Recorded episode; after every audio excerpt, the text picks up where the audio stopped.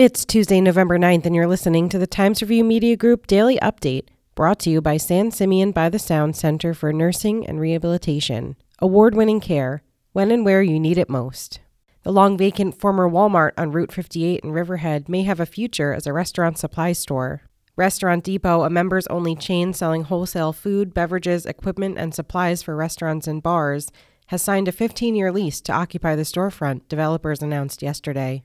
Officials said the location is perfect for serving vineyards and restaurants on both the North and South Forks. That Riverhead store was occupied by Walmart until 2014, and a large portion of the space, nearly 47,000 square feet, is still available for lease. Currently, the closest restaurant depot is located in Bohemia. Southold Town is planning to hire a consultant for zoning and land use as the town takes the next step towards implementing recommendations from its comprehensive plan.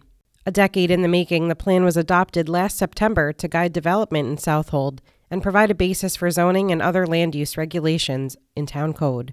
It outlines priorities such as creating affordable housing, reducing traffic congestion, and protecting thousands of acres of agricultural land. At a work session last week, Town Supervisor Scott Russell asked planning officials to put together a detailed work plan for the next month. The town may also apply for a grant to help with the initiative. Mr. Russell said developing new zoning takes a lot of public input and anticipates an 18 month time frame. Mark Miloski Jr. first started working on his family's farm at five years old, gathering eggs from the coop.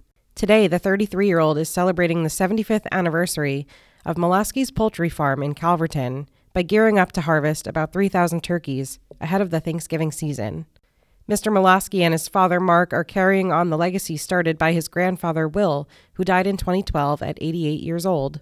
The free range turkey farm has changed little in 75 years, as Miloski, or most locals, can attest. One of the reasons Miloski's continues to flourish, he believes, is that people are more conscious about tracing their food. You can read more about the family's legacy and their busiest time of year today on northforker.com.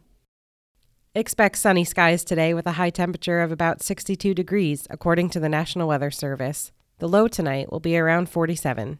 I'm Tara Smith, and that's our update for Tuesday. Check back for more news throughout the day.